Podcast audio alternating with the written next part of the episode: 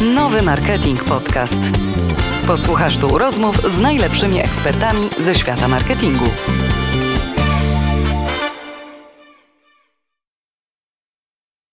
Cześć, z tej strony Agata Drynko i witam Was w kolejnym odcinku podcastu Nowy Marketing Podcast. Dzisiaj można powiedzieć, że czeka nas rozmowa redakcji z redakcją, z tym, że ja o piłce nożnej wiem niewiele, a moi dzisiejsi goście dużo.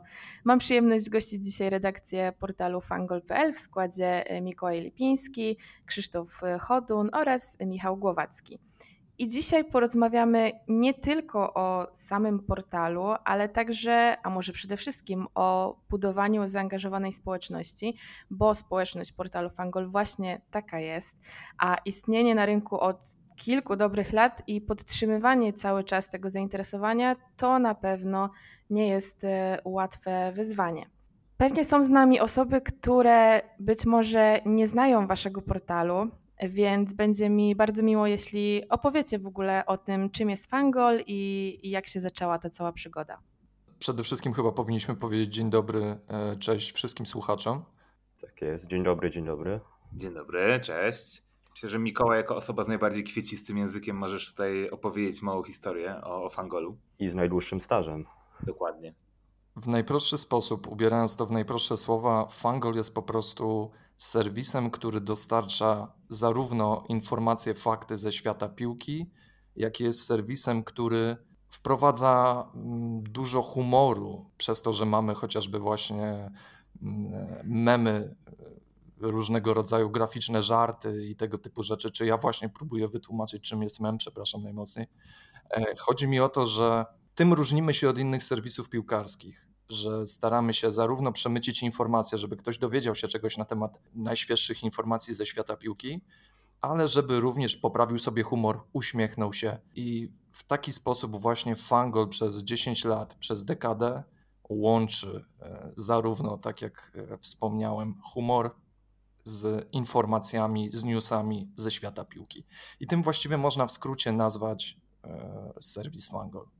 Tak, myślę, że serwis to też jest jakby takie słowo jakby dość wąskie, a bardziej bym powiedział, że Fangol to też społeczność, no bo my w sumie przez te 10 lat się bardzo rozwijaliśmy, nie tylko od takiej strony technicznej, ale po prostu gromadziliśmy wokół siebie ludzi, bo to też jest jakby to jest clue naszej działalności, żeby e, stworzyć nie tylko jednokanałowe mm, jednokanałowy serwis dostarczania informacji, ale też po prostu rozmawiać z kibicami, więc też jest YouTube, też jest e, Instagram, też jest teraz TikTok, więc to jest po prostu chyba takie wielomediowe po prostu kombo, które e, dostarcza, e, dostarcza informacji piłkarskich i rozmawia z kibicami właśnie na ten temat.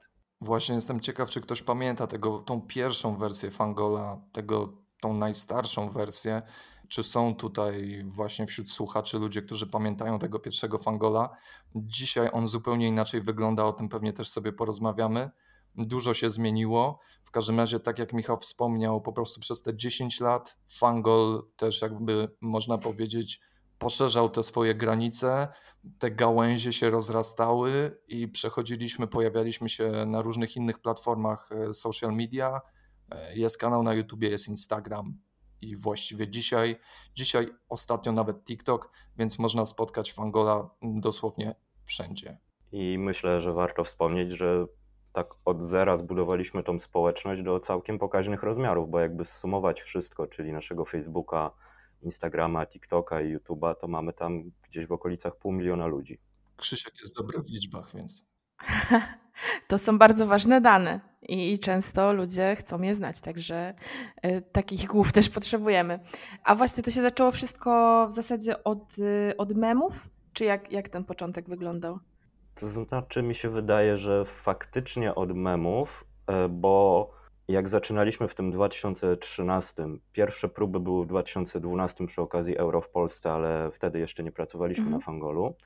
Tak, wydaje mi się, że na początku poprzedniej dekady ogólnie był taki trend w internecie. Internet był bardzo tak. memowy i takie portale jak Fake czy świętej pamięci komiksy e, bardzo, bardzo były popularne, więc e, my wpasowaliśmy się w, na początku w ten trend, ale wraz z rozwojem internetu, rozwojem serwisu mm, zmieniliśmy, zmieniliśmy trochę charakter, nie, nie odrzuciliśmy memów, ale też y, rozwijaliśmy się w tym kierunku, żeby dawać tą treść że tak powiem, bardziej poważną i pójść bardziej w stronę newsów. I te proporcje się zmieniły w ten sposób, że na początku faktycznie było dużo memów, dużo tej śmiesznej treści. E, byliśmy taką memownią, mhm. a teraz, a teraz już, już, już jest to w innych proporcjach. Teraz jest dużo tej treści poważnej dla kibiców, którzy szukają właśnie newsów, które im w miarę szybko dostarczamy poszliśmy po prostu za głosem społeczności, o której cały czas od początku wspominamy, bo masa, masa właśnie osób przeglądających Fangola też oczekuje tego, że nie tylko właśnie ta rozrywka, nie tylko ten humor, ale też przede wszystkim chcą być na bieżąco ze światem piłki nożnej, wiedzieć najważniejsze rzeczy, przeglądając naszą aplikację po prostu codziennie, nawet, nawet do snu, że tak powiem, można sobie przejrzeć, co wydarzyło się przez cały dzień w świecie piłki nożnej. Mhm, a czy pamiętacie, jakie wyzwania na tych początkach Wam, e, wam towarzyszyły? Czy, czy jakieś e, anegdoty macie związane z tamtym okresem? Na pewno, e, jak już to wyzwania technologiczne, techniczne, tak jak wspomniałem, mm, ja jestem słaby z, z technologicznych zagadnień i często mam z nimi problemy, i też wiadomo, że na przykład dbając o serwis e, każdego dnia. No, przydarzały się różnego tego typu historie. Jeszcze pamiętajmy o tym, że kiedy zaczynaliśmy pracę w Fangolu, to było 10 lat temu, tak? Internet, technologia, technika, to wszystko się przez tą dekadę zmieniło. I też pamiętam, że różnie z tym bywało, aczkolwiek jakichś takich większych awarii, żebym miał e, podczas e, właśnie pracy, nie przypominam sobie, panowie, mieliście jakieś takie no, nieraz się zdarzały jakieś tutaj problemy z internetem, ale też mi się wydaje, że takim największym wyzwaniem w tamtym, tamtych czasach na początku no to było takie dotarcie się tak naprawdę, jeśli chodzi o nas, no bo my praktycznie dołączyliśmy do Fangola jakby na przestrzeni pięciu miesięcy, bo Mikołaj był pierwszy, później ja dołączyłem, później Krzysiek miesiąc po mnie i e, musieliśmy po prostu sobie wyrobić taki redakcyjne, e, redakcyjne zasady, które po prostu między nami działają. Więc tutaj czasami ktoś pracował z innego miejsca, tutaj czasami ktoś go musiał zastąpić, więc tutaj nagle jakieś wypadki awaryjne, ktoś zachorował, więc to właściwie to było chyba takie największe wyzwanie. Zanim my się poznaliśmy dobrze, wiedzieliśmy jakby na co możemy liczyć z naszej strony, to, to chyba było takie jakby naj, największe wyzwanie jakby z mojej perspektywy, bo takie kwestie techniczne wydaje mi się, że jakoś w miarę szybko ogarnęliśmy. Ja się zgadzam z Michałem, tak, bo te początki były trudne, bo my się właściwie nie znaliśmy. E, to znaczy, jak się potem okazało, z Mikołajem razem studiowaliśmy, ale na innych latach, więc e, to jest taka anegdotka, jaka mi przychodzi, przychodzi do głowy. I tak, i właśnie to dotarcie się było najtrudniejsze, ale myślę, że poszło nam to sprawnie i, i z chłopakami już się znamy bardzo dobrze i nasza znajomość już dawno wyszła poza pracę i się po prostu przyjaźnimy i to bardzo, bardzo nam pomaga we wspólnej pracy i jest to na pewno, na pewno pomocne i dzięki temu do tej pracy siadamy z przyjemnością. Jeszcze z takich wyzwań to prawda jest taka, że musieliśmy też, wyzwaniem był ten Facebook, bo my jak zaczynaliśmy pracę w Fangolu, to żaden z nas nie był takim specjalistą od y, sociali, każdy z nas został raczej zatrudniony z uwagi na to, że e, zna się na futbolu. I z tym e, Facebookiem to też trochę tak działaliśmy na żywym organizmie i testowaliśmy różne rzeczy i uczyliśmy się go razem z Fangolem. Więc myślę, że to też było jedno z wyzwań pierwszych. To w takim razie, jakie wyzwania powiedzielibyście, że, że pojawiają się teraz? No bo technologia mm, poszła do przodu, wy też się e, rozwinęliście. Czy jest coś, co, co jakby teraz jeszcze stanowi Wam y, jakąś trudność? Zapewne utrzymać wysoki poziom, po prostu trzymać ten poziom e, tak, żeby użytkownicy byli zadowoleni, e, żeby i, przy okazji rozwijać się, tak, żeby zgodnie właśnie z tym, czego użytkownicy od nas wymagają, czego, czego chcą, co chcą zobaczyć, przeczytać.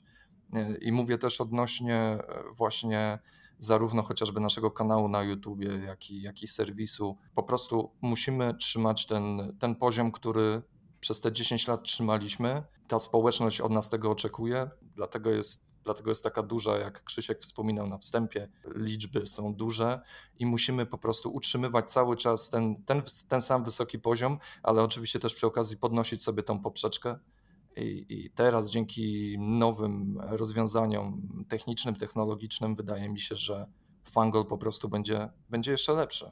Jest, jest sporo pomysłów, jesteśmy na bieżąco, więc e, z tym, co się dzieje, już jest nowa wersja serwisu, a, a to jeszcze nie koniec i te zmiany, zmiany będą coraz większe i jestem pewien, że będą coraz lepsze e, dla naszych użytkowników. Też mi się wydaje, że takim e, sporym wyzwaniem, z którym się mierzymy na co dzień, jest to, że jesteśmy trochę zdani na łaskę algorytmów mediów społecznościowych, bo my działamy, tak jak wspomnieliśmy, działamy na YouTubie, Facebooku, Instagramie, teraz TikToku i po prostu też e, to, co działa w pewnym momencie tu, nie zawsze działa za parę miesięcy na przykład. I po prostu też musimy dość mocno śledzić to, jak te media społecznościowe się rozwijają, co, co jest teraz promowane, w jaki sposób dotrzeć do tych fanów, żeby po prostu zostać usłyszanym, a nie żeby po prostu zginąć w natłoku tego, co po prostu wyskakuje teraz i na przykład y, po prostu dostosowywać się do tego, jak wygląda ten świat mediów społecznościowych obecnie, bo to jest nasza, nasz tak naprawdę taki największy kanał dotarcia do, do ludzi. Dużo mówicie o, o odbiorcach, y, o nich też dzisiaj będziemy y, trochę rozmawiać. E, czy oni chętnie komunikują to, czego im brakuje? Czy wy macie jakieś no nie wiem, sposoby, w jaki się z nimi komunikujecie w kwestii właśnie jakichś potencjalnych zmian, jak to wygląda? To znaczy w dzisiejszych czasach wydaje mi się, że użytkownik, czy to widz na kanale, czy właśnie użytkownik serwisu, czy korzystający z Facebooka, czy Instagrama, w dzisiejszych czasach ludzie wiedzą, że mogą po prostu zaznaczyć to, czego potrzebują, czego oczekują, jakiś skomentować, przedstawić swoje jakieś argumenty, to, czego im brakuje, to, co im się nie podoba.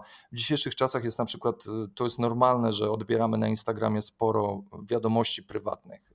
Ludzie na przykład pod postami komentują, więc zawsze staramy się oczywiście te komentarze czytać tak samo chociażby na YouTubie. Ja za każdym razem, pod każdym filmem czytam komentarze, chcę poznać zdanie widzów, czy ten film im się podobał, czy coś by zmienili na przyszłość, czy... i tak samo jest z serwisem. W dzisiejszych czasach super jest to, że użytkownik może wyrazić swoją opinię i, i po prostu my, jako twórcy, jako redaktorzy, od razu się z tą opinią zapoznajemy i wiemy na przyszłość, w którą stronę iść bardziej. Mhm, a, a zauważyliście na przykład, że właśnie e, ci odbiorcy są, czy może chętniej wyrażają taką swoją opinię w komentarzach teraz niż te 10 lat temu? Dobre pytanie. Wydaje mi się, że, że chyba to jest cały czas na podobnym poziomie. Odkąd zaczęły się media społecznościowe, to chyba ludzie y, bardzo chętnie zaczęli korzystać z tego, że ta bariera między twórcą a nimi się bardzo skróciła i, i odkąd pamiętam to y, zawsze, od zawsze ludzie do nas pisali i dalej piszą, dopytują się o jakieś konkretne tematy, które ich interesują. Myślę, że jeszcze warto, warto wspomnieć o tym, że teraz przy przebudowie, przy budowie nowej wersji strony też e, zrobiliśmy ankietę dla użytkowników dość dogłębną, gdzie mogli wyrazić swoje opinie, pomysły i też zgłosić się do e, testów beta nowej wersji strony i zgłosiło się e, dość sporo osób i też udało, dało nam feedback, z którego korzystamy, tak? Też na nowej wersji serwisu, która pojawiła się w sierpniu, jest nowa możliwość komentarzy więc liczymy na to, że po prostu, już mówię na samym serwisie, tak, nie na social mediach, więc mam nadzieję, że po prostu te dyskusje pod postami e, w, w, na serwisie będą po prostu kwitły i będzie, będzie, będzie tego więcej, bo nie ukrywam, że prowadząc serwis piłkarski stricte o piłce nożnej, człowiek jest ciekawy czasami zdania z zupełnie innego kibica, innego klubu, chce, chce je poznać i to jest właśnie w tym wszystkim super, tak? żeby, żeby ludzie wyrażali, komentowali i tego jak najwięcej takich dyskusji. Teraz troszkę chciałabym odejść od, od, serwisu, ale tylko na chwilę i tak z czystej ciekawości zapytać, czy, czy zauważacie, że, że zmieniło się podejście w ogóle do piłki e, nożnej? Ja ostatnio, ale tak bardziej przez też specyfikę swojej pracy, e, to co obserwowałam, no to głośno było o Mistrzostwach Świata w piłce nożnej kobiet, bo mm, właśnie marki przechwyciły jakby to jako świetny temat pod, e, pod swoje działania marketingowe, wiadomo, to jest no jakby chodliwy powiedzmy, tak, temat. E, ale czy to, czy to podejście się w jakiś sposób zmienia? Mamy więcej fanów, mniej, jest więcej kontrowersji, mniej, jak to wygląda? Wydaje mi się, że mm, jakby tak jak mówisz, że jakby zmienia się to podejście jednak do piłki nożnej. Kiedyś to jednak jak my zaczynaliśmy, to przede wszystkim jakieś takie tematy, które najbardziej e, kręciły fanów, no to były jakieś antagonizmy między kibicami różnych klubów, Realu Madryt, Barcelony, Y, i tym podobnym, a teraz rzeczywiście mam wrażenie, że po prostu to się bardzo poszerza też przez to, że jest dużo większy dostęp do też transmisji chociażby czy z egzotycznych lig, czy chociażby to, że kobiecy futbol bardzo bardzo fajnie y, został też do mainstreamu wrzucony, tak by to co powiedziałaś, Mistrzostwa Świata Kobiet.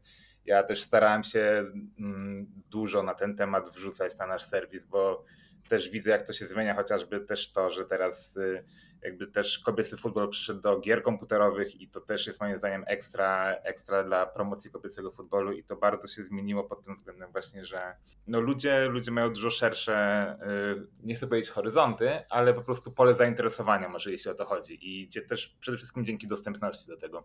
Tak, ja się zgodzę z Michałem, że w ostatnich latach jakoś y, ludzie bardziej interesują się nie tylko tą mainstreamową piłką Realem czy Barceloną, tylko to wychodzi bardzo szeroko. Nawet y, na Twitterze widać, że jest wiele kont, gdzie pasjonaci prowadzą profile, e, nie wiem, o łotewskiej piłce, o jakiejś piłce z krajów z Afryki i naprawdę to już nie są, nie są te czasy, kiedy, kiedy ludzi tylko interesowała, interesowało El Clasico czy finał Ligi Mistrzów. Każdy może swoją niszę teraz znaleźć i właśnie jak ktoś się interesuje futbolem na Islandii, to może znaleźć na ten temat naprawdę mnóstwo rzeczy i i też widać, widzimy to w statystykach, że po prostu czasami jak, jak e, właśnie bardziej promujemy takie niszowe materiały, to ludzie się naprawdę interesują i tym żyją, więc to jest już nie tylko w formie ciekawostek, a wręcz właśnie takiego żywego zainteresowania. Więc to jest moim zdaniem super, że, że po prostu coraz więcej tematów można poruszać i że ludzi to interesuje. Mhm. A gdybyście mieli powiedzieć o tym, e, co wyróżnia Was spośród innych portali sportowych, czy to jest właśnie ten urozmaicony sposób e, komunikacji? Mówię też o, o memach, o których zresztą wspominaliście.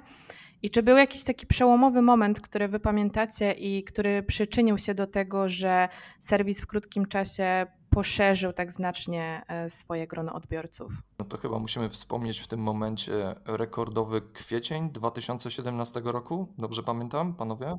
Tak, tak. To właśnie wtedy nam się e, udało osiągnąć e, dużą liczbę, milion unikalnych użytkowników w ciągu miesiąca. Więc to na pewno jest taki milestone w historii serwisu mimo że wtedy nie było żadnego turnieju piłkarskiego dużego ani finału Ligi Mistrzów, więc to był taki niepozorny miesiąc. E, właśnie to, co Krzysiek też zaznaczył, że za każdym razem wiadomo, że to zainteresowanie jest zwiększone przy okazji dużych turniejów. Tak, czyli a my już kilka tych turniejów w historii serwisu, że tak powiem, brzydko przerobiliśmy. Mhm. E, czy to Mistrzostwa Świata, czy to Euro. A jeszcze za, załóżmy, że dochodzi do sytuacji, kiedy na dużym turnieju grają biało-czerwoni, reprezentacja Polski. A wiadomo, że wtedy 40 milionów e, oczu jest skierowane właśnie na, na naszą reprezentację, to wtedy wszyscy, dosłownie wszyscy interesują się piłką nożną, więc na pewno wtedy też jest takie większe zainteresowanie i to też jest odczuwalne. Wtedy wszyscy żyją tym, co nasi reprezentanci zjedli na śniadanie, czy jak spędzili wolny czas. I e, oczywiście, a jak jest, załóżmy, negatywny wynik, no bo nie ukrywajmy, to też się zdarzało na dużych turniejach, to wtedy wiadomo, że wszyscy mają swoje jakieś cenne rady, czy zmienić szkoleniowca, selekcjonera, czy jednak zostawić, czy ten powinien grać, czy nie ten. Więc zawsze też to wzmożone zainteresowanie serwisem na pewno przy dużych turniejach. Myślę, że jeśli chodzi o rozpoznawalność Fangola, to też ją dobrze widać na naszym koncie Instagramowym, gdzie obserwuje nas sporo osób y, z, ze świata polskiej piłki i nieraz wchodzą z nami w interakcje, tak jak y, niedawno choćby Jerzy Dudek, czy wcześniej Szymon Marciniak, więc w środowisku piłkarskim jesteśmy rozpoznawalni raczej dość dobrze. Mhm. Jeśli chodzi o budowanie społeczności, no to to jest y, temat trudny, ale też no, taki wymagający czasu. Powiedzmy, że to jest y, proces, tak? Wam się udało. E, niektórzy mogą pomyśleć, że być może macie trochę łatwiej, bo trafiacie do no już takiego bardziej konkretnego grona odbiorców, tak, do grona fanów piłki nożnej, ale moim zdaniem to też nie zawsze może pomagać, bo to mogą być trochę stereotypowe skojarzenia, ale wydaje mi się, że w tej grupie też występuje dużo podziałów nawet, no nie wiem, międzyklubowych, nie? I wydaje mi się, że jeden mem czasami, czy, czy jakakolwiek inna treść może sprawić, że ktoś się poczuje urażony, że czyjeś uczucia y, zostaną, wiecie, no, nadszarpnięte e, i być może część odbiorców zniknie. Czy spotkaliście się z taką sytuacją kiedykolwiek? No ja myślę, że przez 10 lat to tak, sporo mieliśmy takich sytuacji. E, wiadomo, że jeżeli powstaje jakiś mem, który mm, wbija szpilkę jakiemuś danemu piłkarzowi albo danemu klubowi, mm, to mimo wszystko należy to traktować po prostu e, po prostu jako mema, to jest żart. Ja myślę, że też wiele osób przez te 10 lat nauczyło się, że to nie jest tak, że my chcemy kogoś na siłę, nie wiem, wyśmiać czy hejtować. Nie, kompletnie nam nie o to chodzi. Czasami po prostu wbijamy szpilkę, ale zawsze staramy się to robić mm, po prostu w sposób e, oryginalny, śmieszny, żeby to bawiło. E, żeby absolutnie nie wywoływać jakichś negatywnych emocji, a wiadomo, że są kibice bardzo przewrażliwieni, chociażby na punkcie, mm, nie wiem, teraz podaję zupełnie z głowy, fan kluby Leo Messiego, fan kluby Cristiano Ronaldo. Tutaj zawsze, bez względu na to, co się wrzuci, co się pojawi na serwisie, to zawsze to wywołuje jakieś takie Wiadomo, są te dwa takie obozy i po prostu wrzucimy piękną bramkę Argentyńczyka, to ktoś napisze, nie, Cristiano Ronaldo lepiej by to podkręcił. E, wrzucimy piękną bramkę Cristiano Ronaldo, nie, Leo Messi jednak przy tej bramce minąłby jeszcze dziesięciu innych piłkarzy. Więc to zawsze wiadomo, że takie jakieś pojawiały się e, komentarze ale też wydaje mi się, że to jest, nabyliśmy tą umiejętność, żeby po prostu też trochę publika się zmienia podejście, mimo wszystko memy wiadomo, że nie można tego śmiertelnie poważnie traktować. Ja zawsze proszę o to, że jeżeli, e, słuchajcie, widzicie mema, to naprawdę po prostu uśmiechnijcie się. Ja jestem kibicem Legii Warszawa, ale ile memów przerobiliśmy przez 10 lat po tych wszystkich porażkach Legii, ile razy była wbijana szpila e, warszawskiemu klubowi i to po prostu trzeba dystans, liczy się dystans i trzeba podchodzić do tego z uśmiechem i, i, i to tylko piłka nożna. Tak, ja też myślę, że y, jednak właśnie piłka nożna to są emocje, to są zawsze gigantyczne emocje, które wiadomo, że tam jakby jak człowiek jest w różnym wieku, te emocje się jednak zmieniają i też my patrzymy na to już z trochę większym dystansem, ale mi się wydaje, że nigdy nie doświadczyliśmy czegoś takiego, żeby na przykład, że zraziliśmy do siebie tak ludzi, że oni po prostu odeszli przez to, że na przykład jesteśmy za bardzo za którąś opcją właśnie pro Real Madrid, pro Manchester United, pro Legia, to zawsze jednak staram się to trochę wyważyć, żeby po prostu nigdy nie iść totalnie w jedną stronę, tylko po prostu jakby dać e, posłodzić komuś, jakby posłodzić komuś innemu, tak żeby każdy mógł się utożsamić jednak z tą treścią, którą tworzymy i, i żeby, żeby po prostu w niektórym momencie ktoś bardziej pozytywnie zareagował, czasami komuś coś się nie spodoba, ale no taka jest piłka i, i bardziej wydaje mi się, że to też tworzymy taką przestrzeń do dyskusji, a, a nie, nie wiem, odwracamy się plecami od niektórej grupy fanów. Więc chyba wydaje mi się, że po prostu ludzie też się na tyle mm, jakby przez te wszystkie lata nauczyli, że po prostu no, my dyskutujemy. I jeśli jest coś takiego bardziej w jedną stronę, no to po prostu możemy z tym podyskutować, a nie uznajemy ten serwis za skreślony i, i chyba się jakoś nigdy z jakimś taką większą falą nie spotkaliśmy. Wiadomo, pojedyncze przypadki, że ktoś się obraził za mema, ale to, to, to są naprawdę, no tak jak mówię, to są emocje, więc czasami po prostu biorą górę, ale zazwyczaj to jest bardziej pretekst do dyskusji niż, e, niż, niż jakieś takie bardzo poważne e, sytuacje.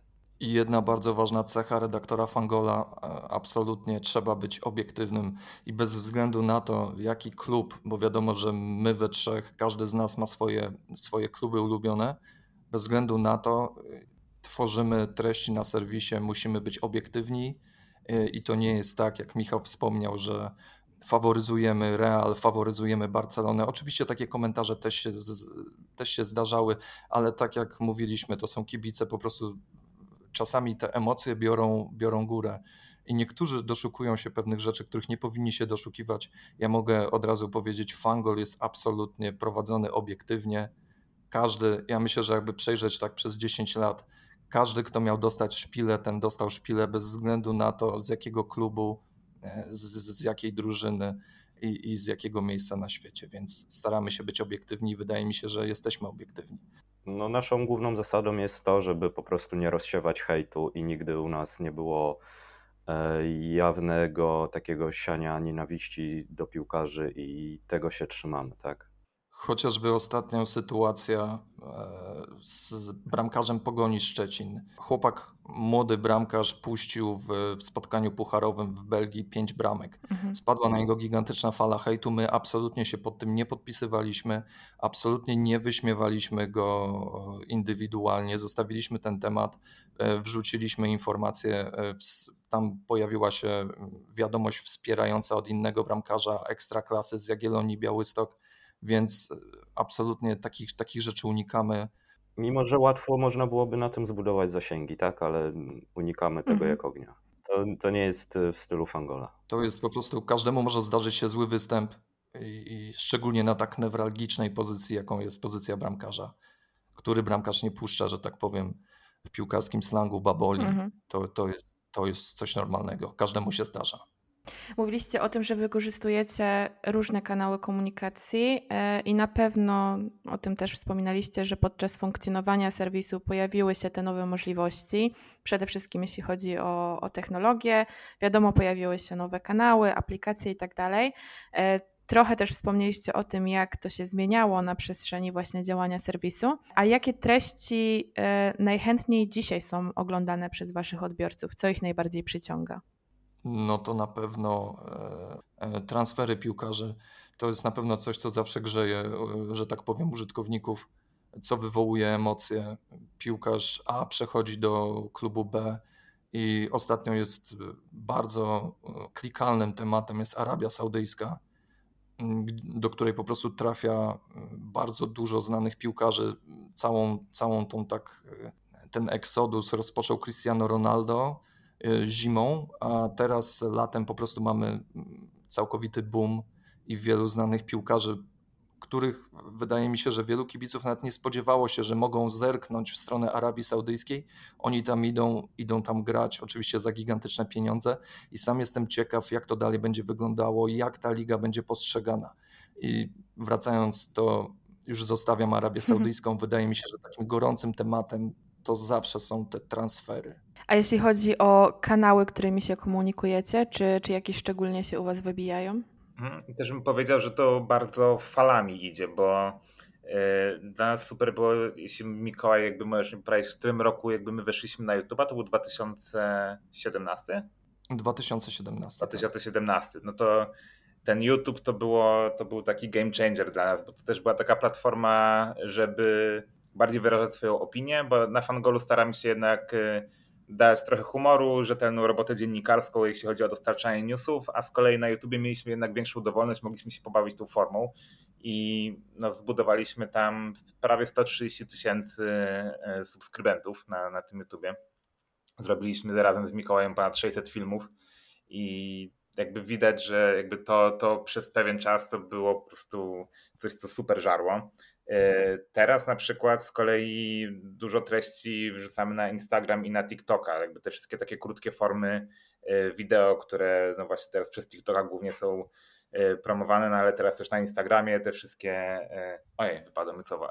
W każdym razie krótkie treści wideo to jest coś, co. Reelsy. Właśnie tak, Reelsy dokładnie, jakby super się sprawdzają, więc ostatnio bardzo dużo tego tworzymy i no, eksperymentujemy cały czas tą formą właśnie jak teraz chwilę gorzej na przykład jest z jakąś jedną platformą, no to teraz Instagram na przykład bardzo nam e, fajnie wygląda pod względem statystyk, więc e, no, więc tak to wygląda. Mikołaj, jeszcze nie wiem, czy coś chcesz dodać na ten temat. Ja myślę, że to jest kluczowe słowo, że eksperymentujemy, bo my zawsze tak samo na YouTubie, jak wchodziliśmy na, na serwis, pojawiliśmy się z kanałem, to eksperymentowaliśmy. Ci, którzy pamiętają nasze pierwsze filmy, no to, to, to, to, to naprawdę tam wiele się działo, różnie to wyglądało e, i też uczyliśmy się i myślę, że, że to widać właśnie ten progres przez lata. Dzisiaj na YouTube już mamy jakąś wypracowaną formę, aczkolwiek to nie znaczy, że nie eksperymentujemy i cały czas staramy się jakoś widza zaskakiwać, bo ja uważam, że tego widza trzeba zaskakiwać. W sumie widz powinien mm, klikając w nasz film czegoś się spodziewać, ale ja robię wszystko, żeby żeby właśnie się nie spodziewał i żebyśmy dzisiaj zaskoczyli go czymś innym, dzisiaj albo jakimś szalonym tematem, albo w jakiś właśnie niekonwencjonalny sposób przedstawmy e, coś ze świata piłki, zróbmy to inaczej niż wszyscy. No i to jest, to jest właśnie i to eksperymentowanie wydaje mi się, że to jest po prostu gdzieś teraz to jest takie modne, że mówi się, że ktoś ma jakieś DNA. To wydaje mi się, że eksperyment, improwizacja, jakiś taki, jakaś taka dawka pozytywnego szaleństwa, to jest właśnie w DNA Fangola. I też staramy się Ci, którzy się martwią, nie martwcie się, będą dłuższe treści też na kanale. To nie znaczy, że przerzuca, przerzucamy się tylko na TikToka, na Instagrama. Będziemy robić na, na wszystkich możliwych w, frontach, więc spodziewajcie się i, i, i, będzie się działo to na pewno. A jeśli chodzi o, o temat współpracy, czy mówicie im w ogóle tak e, w różnym zakresie, też takim eksperckim, e, ale też reklamowym? Czy wy czy może raczej wasi odbiorcy jednak e, polegają wyłącznie na tej waszej wiedzy i, i na waszym doświadczeniu?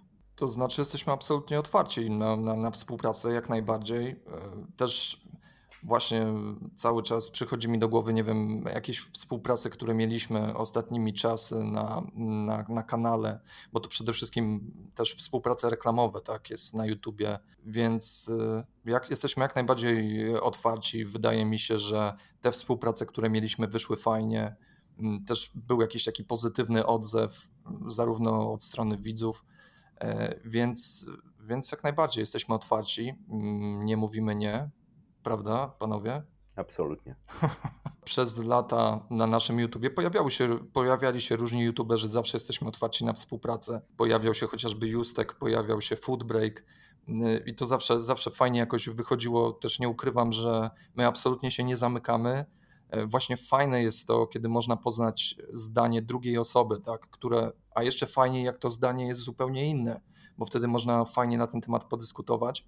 Myślę, że użytkownicy też tego chcą, żeby, żeby widzieć, poznać różne, różne strony, różne argumentacje.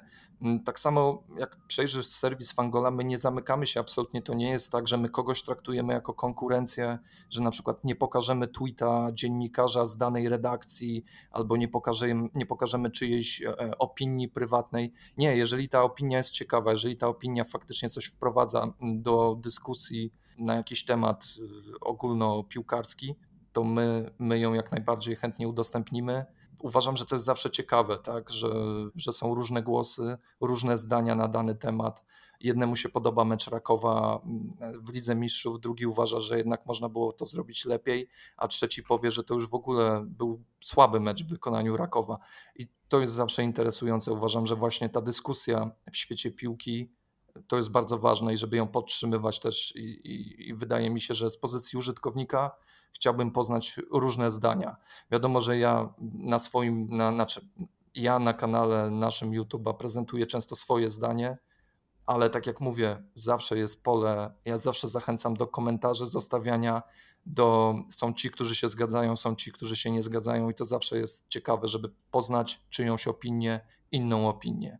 Myślę, że to jest ważne właśnie i żeby o tym pamiętać, szczególnie w świecie piłki, kiedy tak jak mówiłaś, no wiadomo, że, że to są emocje, że jedni kochają taki klub, a drudzy taki i to często dla mnie osobiście jest bardzo ciekawe, kiedy mogę poznać na przykład zdanie kibica Lecha na temat Legii, załóżmy.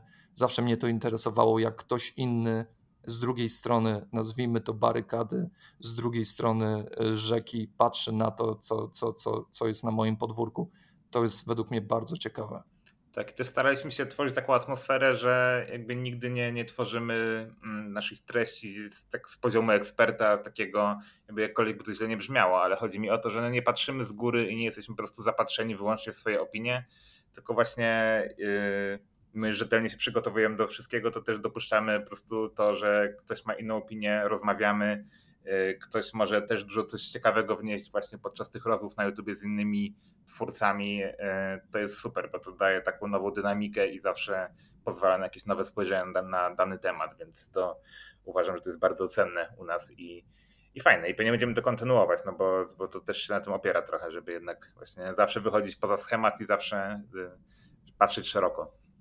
Jesteśmy takimi bardziej kumplami, z którymi e, można pogadać o piłce niż ekspertami. Przynajmniej ja się tak czuję. Dokładnie. Osobiście, osobiście wolę być takim kumplem niż ekspertem i żeby ktoś do mnie podchodził z takim z już jakimś dystansem. Absolutnie żadnego dystansu. e, to jest fajne. Rozmowa o piłce z różnych pozycji to jest, to jest, to jest w tym chyba jedna z najfajniejszych rzeczy. No faktycznie, tak, piłka może dać e, możliwość no, tej dużej interakcji z odbiorcami, a to też jest ważne w kontekście budowania społeczności, więc, e, więc jak najbardziej fajnie. I fajnie, że macie takie podejście. E, a poza tym, co robicie na co dzień, tak mówię o, no, o tych rzeczach, które dzieją się, tak, jakieś no, tworzenie nowych treści i tak dalej, mm, udało Wam się przeprowadzić kilka dużych akcji, ale takich powiedzmy mniej standardowych. Jak na to reagowali odbiorcy? Czy powiedzielibyście, że oni lubią takie dodatkowe rzeczy, czy jednak wolą to, co pojawia się u Was standardowo? Michał, to ja rzucę hasło pokolenie Lewandowski, ale Ty opowiadasz.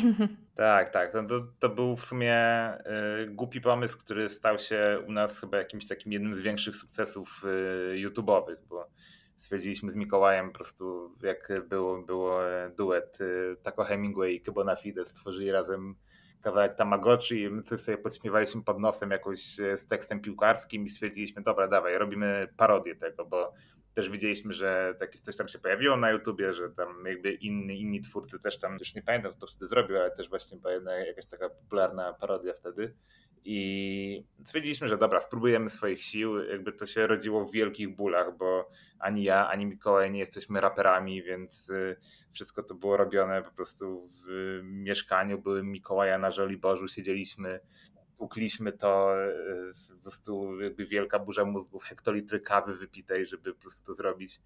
Y, no i stworzyliśmy, stworzyliśmy właśnie piosenkę mm, też z udziałem dziewczyny Mikołaja, więc y, to, to jakby jakoś tak zażarło. Zrobiliśmy jakiś prosty animowany teledysk, wrzuciliśmy na YouTube, no i teraz to ma już prawie półtora miliona wyświetleń, mhm. więc y, zawsze mnie to bawi, że jakby mogę, mogę się pochwalić znajomym, że jestem osobą, która jakby rapowała na YouTubie i ma półtora miliona wyświetleń, więc to jest jakby to jest zabawne, ale z drugiej strony to ludzie super pozytywnie na to zareagowali, zwłaszcza, że to była nasza pierwsza taka parodia. Potem jeszcze zrobiliśmy kilka z mniejszym lub większym sukcesem, ale, ale też naprawdę fajnie to wyszło i ja pamiętam, że kiedyś jechałem na wakacje nad morze y, pociągiem i, i słyszałem, jak jakieś dzieciaki wychodziły i sobie podśpiewały to pod nosem. Miałem takie, one nawet nie wiedzą jakby z kim jadą tutaj jakby mm -hmm. jednym mhm. przydziałem. Więc to było, to było to było strasznie przyjemne. Pamiętam, że to miałem taki moment właśnie, że kurczę, zrobiłem coś takiego, co wyszło poza ramy internetu i że jakoś przeniknęło do świadomości niektórych kibiców. To, to, to było takie, to było coś dużego, wydaje mi się. Pamiętam, że pojawił się kiedyś komentarz, że dajcie spokój już z tym pokolenie Lewandowski, wszyscy to śpiewają w szkołach na przerwach, więc e, faktycznie gdzieś to, gdzieś to przeniknęło. E, ale najfajniejsze w tym wszystkim był właśnie ten proces, o którym Michał wspomniał, że to było takie najfajniejsze, w, w, znaczy jedną z, bo, bo, tak naprawdę ta praca e, ma wiele fajnych aspektów, ale jednym z tych właśnie, kiedy tworzysz, nigdy nie wiesz, jaki będzie odbiór, e, z jaką popularnością to się, czy okaże się w ogóle popularne, czy nie. I, I, pamiętam, że właśnie to, jak tworzyliśmy pokolenie Lewandowski, ten cały proces, my tak naprawdę znowu wracam do tego, eksperymentowaliśmy, bawiliśmy się formą, wygłupialiśmy się. To miał być po prostu żart i sami nie wiedzieliśmy, jak ten żart po prostu stanie się duży, rozrośnie się i nagle okaże się, że autentycznie ludzie do dzisiaj pojawiają się komentarze, jest 2023, wciąż słucham. Mimo, że tekst y, pokolenia Lewandowski, kto nie zna, kto nie zapoznał się z tą parodią, e, no jest już nie na czasie, bo opowiada o Lewandowskim w Realu Madryt, a jak dobrze wiemy, Lewy wylądował ostatecznie w Barcelonie, więc, ale cały czas się broni. E, uważam, że animowany teledysk, który stworzył Michał, jest, jest zabawny i fajnie, że to tak wyszło. I mieliśmy kilka takich różnych, powiedzmy, że odstępstw od normy, że robiliśmy coś innego, właśnie jakiś eksperyment. No chociażby też mieliśmy, mm, zrobiliśmy aukcję na Wielką Orkiestrę Świątecznej Pomocy, mm, gdzie po prostu użytkownicy licytowali udział w filmie. I mm, wylicytował właśnie kibic Manchesteru United, z którym nakręciliśmy sporo, sporo materiału i wydaje mi się, że ciekawego materiału, szczególnie dla kibiców Czerwonych Diabłów. I, I to też była taka fajna akcja, bo oczywiście nie dość, że zbieraliśmy pieniądze i mogliśmy dorzucić e, się do szczytnego celu, do celu charytatywnego, to jeszcze powstał z tego fajny materiał, który miał no naprawdę, naprawdę sporo, dużo bardzo ciekawych rzeczy. E, pozdrawiam Pawła, bo to on wziął udział, właśnie wylicytował i bardzo fajnie nam się rozmawiało. Myślę, że e, fajnie, fajnie, sporo ciekawych wątków przemycił z punktu widzenia kibica Manchesteru United i jest to materiał, który wydaje mi się był ciekawy nie tylko stricte dla fanów właśnie drużyny z Old Trafford. Więc mieliśmy mm, jakieś takie e, różnego rodzaju. Wydaje mi się, że zawsze ten odbiór był e, pozytywny, mimo wszystko. Ja uważam, że my, jak tak teraz dużo się mówi o hejcie, o krytyce w internecie, to znaczy ja zawsze twierdzę, że czym innym jest krytyka, a czym innym jest mhm. hejt, bo krytyka często może być po prostu, może cię napędzić, e, ktoś może ci wytknąć błędy, ty się uczysz. Krytyka jest po to, ktoś ma prawo wyrazić swoją opinię, ma prawo e, powiedzieć, co mu się nie podobało. I ja na przykład wiele, wiele razy ktoś pisał, że Lipiński robisz za długie wstępy do filmów, albo skróć to, albo skróć tamto, albo nie rób tego tak. I to są zawsze rzeczy, które to jest krytyka konstruktywna. Mm, natomiast My nigdy nie spotkaliśmy się z jakimś takim hejtem. Mam na myśli teraz, jak mówię o tych akcjach, czy jakichś takich odstępstwach od normy, tak, od robieniu czegoś innego podczas tych 10 lat. Nigdy, zawsze to było fajnie odbierane, odbierane pozytywnie, więc e, wydaje mi się, że to jest fajne, bo użytkownicy są zaskoczeni, robimy im jakiegoś takiego, nazwijmy to psikusa, ale pozytywnego. Oni się czegoś po nas nie spodziewają, a to my nagle udajemy raperów. E, mam nadzieję, że żaden raper się nie obraził po tym, i, i, bo absolutnie nie jesteśmy raperami. Ja już nie będę zdradzał, ile razy musiałem powtarzać swoje, że tak to nazwę, wersy, żeby to jakoś brzmiało, a i tak na koniec brzmiało no, no ale pofrunęliście, myślę, z wyświetleniami. E, no, jest większa ilość wyświetleń niż w przypadku niektórych e, raperów profesjonalnych, także... No to jest tak, tak, to jest, to jest trochę z jednej strony, e, to jest trochę przerażające, wydaje mi się, że są ludzie, którzy wkładają w to naprawdę dużo pracy. Nie mówię, że my nie wkładaliśmy, ale są ludzie, którzy są profesjonalnymi raperami, po czym my nagle totalni amatorzy wyskakujemy z czymś takim. E, też wiadomo, że ten e, milion w dzisiejszych czasach, mówię YouTube'owych, Michał wspominał wcześniej o algorytmach. Dzisiaj ten milion na YouTubie to też ma inny smak, bo wydaje mi się, że dzisiaj, żeby zrobić milion na YouTubie, to już są trochę inne czasy. Mm, pokolenie Lewandowski wjechało, wydaje mi się, to był maj 2018 roku. To też było, wiadomo, 5 lat temu i też ten algorytm YouTube'a trochę inaczej wyglądał. E, dzisiaj już wcale nie jest tak łatwo zrobić milion. Znaczy, okej, okay, dobra, nigdy nie było łatwo zrobić milion, ale dzisiaj wydaje mi się, że jest jeszcze trudniej. No tak, bo ten YouTube też trochę, no wiecie, trochę się e, odsunął i bardziej myślę, że trafia do, mm, do nisz, nie? Jakby w takich niszowych hmm. tematach gdzieś tam.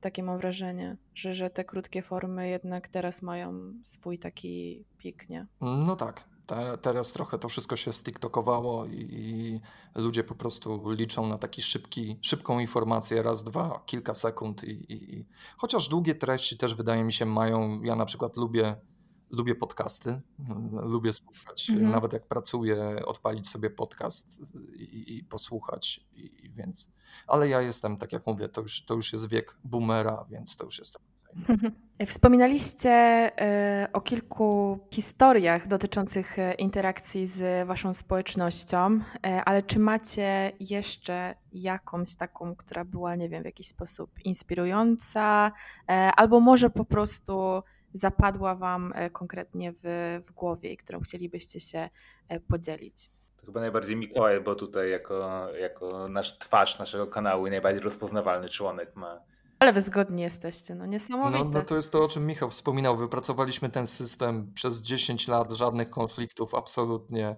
e, więc tutaj jesteśmy zgodni. Czasami nawet myślimy w ten sam sposób, że. Czytamy sobie w myślach. Tak, tak, tak. Ten fangol jakoś tam cały czas u nas jest. Po prostu jesteśmy zaprogramowani. Wiadomo, że tak jak chłopaki mówią, że łatwiej jest jakąś taką nawiązać relację, no bo jeżeli jesteś, mm, tworzysz serwis, ludzie tak naprawdę na co dzień nie widzą twojej twarzy. Wiadomo, że, że to tak nie działa, że ktoś nagle w jakiś sposób miałby cię poznać na ulicy czy, czy w jakiejś innej sytuacji i zapytać, przepraszam, czy ty jesteś redaktorem serwisu Fangol? Wiadomo, że tak to nie działa. Kiedy w 2017 roku padł właśnie ten pomysł założenia kanału, i tak naprawdę, tak jak wspominałem wcześniej, znowu to słowo się przewija. Eksperymentowaliśmy, zbieraliśmy wśród redaktorów chętnych, którzy będą chcieli się pokazać przed kamerą, spróbować, zobaczyć, czy, czy to w ogóle ma sens, czy nam to wypali. Wiadomo, że jak wtedy zaczęliśmy pokazywać swoje twarze, e, bo to nie jest tak, że tylko ja pokazuję swoją twarz, bo Michał też jest znany wśród e, społeczności fangolowej. To nie jest tak, bo nieraz występowaliśmy we dwóch na filmach I, i mm, to, też, to też tak działa. Na razie tą tajemniczą trzecią osobą jest Krzysztof, ale dzięki temu podcastowi już trochę więcej niektórzy na jego temat się dowiedzą. Mm, mhm. W każdym razie wiadomo, że jak pokazuje się twoją, swoją twarz, to łatwiej jest po prostu e, to jest oczywiste, o jakieś takie relacje. No i spotkałem się, wiadomo, z jakimiś takimi przejawami, całe szczęście tylko sympatii. I to jest najfajniejsze w tym wszystkim, że miałem chociażby taką sytuację, to jest sytuacja, która po prostu zawsze podaję ją jako przykład, bo e, byłem na wyjeździe z moją partnerką w Gdańsku, zaczepił mnie chłopak, e, poprosił po prostu, żebyśmy sobie zrobili razem fotkę, zaczęliśmy rozmawiać, oczywiście od razu zeszło na tematy piłkarskie, po czym nagle dowiaduje się, że on jest e, kibicem Lecha ja nigdy nie ukrywałem, że jestem kibicem Legii. Jeżeli ktoś nie siedzi w tematach piłkarskich, to od razu tłumaczę. Legia i Lech za sobą po prostu nie przepadają. To są naprawdę duże animozje, a uważam, że to jest taki przykład e, bardzo fajny, że to jest to właściwie mm, o czym mówimy przez cały czas, tak, że my staramy się być ponad tymi podziałami kibicowskimi, ponad tymi animozjami i to cały fangold stara się być. Absolutnie nie chcemy dolewać e, oliwy do ognia, nie, nie chcemy jeszcze wzniecać tego wszystkiego. I to jest taki fajny przykład, że podszedł do mnie kibic Lecha, widz naszego kanału, zapewne użytkownik serwisu, który po prostu zrobił sobie e, zdjęcie z kibicem Legii i to było takie fajne, ponad podziałami. Pogadaliśmy sobie całkowicie normalnie i, i to jest super w tym wszystkim. No i były jakieś takie historie, ale tutaj akurat Kiedyś jeszcze miałem sytuację, że z aptekarzem z niedalekiej apteki, który mnie poznał, a właściwie to poznał yy, mojego pieska i to też, też była taka sytuacja, ale to, to, już nie jest, to już nie jest kibicowska sytuacja. W każdym razie spotykamy się mm, czasami i jest najważniejsze, że to wszystko jest właśnie bardzo sympatyczne, bardzo fajne czasami są to właśnie jakieś takie słowa. Spotkałem się też, rób to dalej, to jest mega fajne i wydaje mi się, jako twórca, jako autor treści, czego chcieć więcej, tak? Jeżeli mhm. nawet w tym jakimś, nie wiem, trudnym czasie, bo oczywiście czasami pojawiają się jakieś pytania, przynajmniej pojawiały się przez te mm, na YouTubie, powiedzmy, no, już 6 lat. Wiadomo, że czasami były lepsze momenty, były trudniejsze momenty. Człowiek też inaczej do tego podchodzi jako twórca. Mm, są jakieś piki, są jakieś downy i, i po prostu wzloty i upadki. Mm, tak jak ze wszystkim. I fajne jest czasami usłyszeć od kogoś, że, że trzymaj, rób to tak dalej, że to jest właściwa droga. Wydaje mi się, że każdy chciałby to usłyszeć bez względu na to, co robi w życiu, co tworzy, i, i, to, i to jest super. E, wiem, że w ostatnim czasie przeszliście e, sporo zmian, trochę o nich mówiliście, e, ale gdybyście jeszcze raz mogli powiedzieć, jakie to były zmiany i czego możemy jeszcze się spodziewać, jeśli możecie coś zdradzić i chcecie. Mogę opowiedzieć. To znaczy, główną, główną zmianą, jaką nas spotkała w ostatnich miesiącach, to to, że właścicielem Fangola stała się firma Listonic, czyli firma zajmująca się projektowaniem, tworzeniem i wdrażaniem e, aplikacji o globalnym zasięgu. Flagowa apka Listonika, która nazywa się tak jak sama e, firma Listonik, e, ma już ponad 15 milionów pobrań, a oprócz tego w portfolio są też apki dla przyszłych mam, mamli, i Waterful, która pomaga w regularnym piciu wody. Więc e, jesteśmy, czujemy, że jesteśmy w dobrych rękach. E, jesteśmy pod skrzydłami doświadczonej firmy, która wie, jak e, rozwijać takie projekty, i my to czujemy każdego dnia. Wiemy, wiemy, że jesteśmy dobrze zaopiekowani, jesteśmy podekscytowani tym, co nas czeka dalej, mamy plany działania i Fangol, Fangol mam nadzieję będzie szedł tylko w górę. E, my, my dajemy swoje doświadczenie dziesięcioletnie, a Listonik daje nam swoje zasoby i, i również doświadczenie w tworzeniu apek i serwisu serwis, nowy, nowa wersja serwisu, na której pracuje się mm, bardzo dobrze i jest e, bardziej sprawna od poprzedniej, szybsza i dzięki temu, dzięki temu wydajniejsza. Powstała bardzo szybko, bo w okolicach dwóch miesięcy, więc kudosy dla naszych programistów. Myślę, że nie tylko, że jest fajna dla nas jako pracowników, redaktorów, jest y, dużo lepiej po prostu działać na niej, ale wydaje mi się, że też dla użytkowników jest dużo fajniejsza, łatwiej się klika, lepiej się klika i sprawia to po prostu większą frajdę. Fajnie, ja nie ukrywam, że, że byłem podekscytowany, że Fango tak naprawdę dostaje nowe życie, że trafiliśmy w ręce ludzi, którzy którzy znają się na robocie, tak jak Krzysiek wspomniał po raz kolejny, bo Krzysiek jest, on zna te wszystkie liczby, e, listonik, liczba pobrań 15 milionów, to robi wrażenie. E, mhm. I teraz cóż, mam nadzieję, że po prostu my też wrócimy do, do tej naszej formy z kwietnia 2017 roku, że, że pojawi, pojawi się milion jeden i zobaczymy, co będzie dalej. Mm, fajne jest to, że zostaliśmy tak z czysto ludzkiego punktu widzenia bardzo dobrze przyjęci w firmie. Wszyscy, teraz powiem piłkarskim slangiem, czuć, że wszyscy grają do jednej bramki, że jesteśmy jedną wielką ekipą, jedną wielką drużyną, komunikujemy się mm, i wszyscy chcą nam pomóc. I to jest, to jest super, żeby ten fangol po prostu rósł w siłę, był większy i jeszcze lepszy dla użytkowników. I, I to jest super. Wydaje mi się, że nie ma lepszego po prostu nie ma, nie ma lepszego miejsca pracy i, i, i to, jest, to jest fajne, że czuć, że jesteśmy, tak jak to Krzysiek ujął, we właściwych rękach. Tak, też czuć bardzo mocno to, że, e, bo wcześniej działaliśmy bardziej jako mniejsza firma, teraz jesteśmy w strukturach dużej firmy i czujemy takie duże zaplecze rzeczywiście programistyczne, czujemy, że jesteśmy zaopiekowani od każdej strony i że po prostu jest tutaj po prostu duże grono ludzi, które dba o to, żeby produkt był jak najlepszy, więc to jest bardzo fajne, że cokolwiek my jakoś e, jako osoby doświadczone z e, punktu widzenia właśnie jakby tego serwisu możemy coś jakby to dać znać programistom i od razu to tłumaczą na język programistyczny i to jest, e, to jest bardzo duże ułatwienie, że rzeczywiście jest po prostu tak jakby świetny workflow i no właśnie rozwijamy ten produkt. Jakby jest to nowa, nowa strona desktopowa, pracujemy nad y, nowymi aplikacjami, nad nową aplikacją na Androida teraz pracujemy. Z tego co mogę powiedzieć, y, cały czas jakieś nowe funkcjonalności wdrażamy. Te komentarze, o których y, wspominaliśmy wcześniej, żeby dyskusja toczyła się na stronie też e, jakby cały czas próbujemy coś dodać do tego. Mamy tę road, roadmapę taką, gdzie wszystko jest rozrysowane, co i jak, w jakiej kolejności. Też ci użytkownicy, którzy się zgłosili tam do testów e, nowego Fangola, też oni mają do tego dostęp, widzą, co po kolei się będzie wdrażać.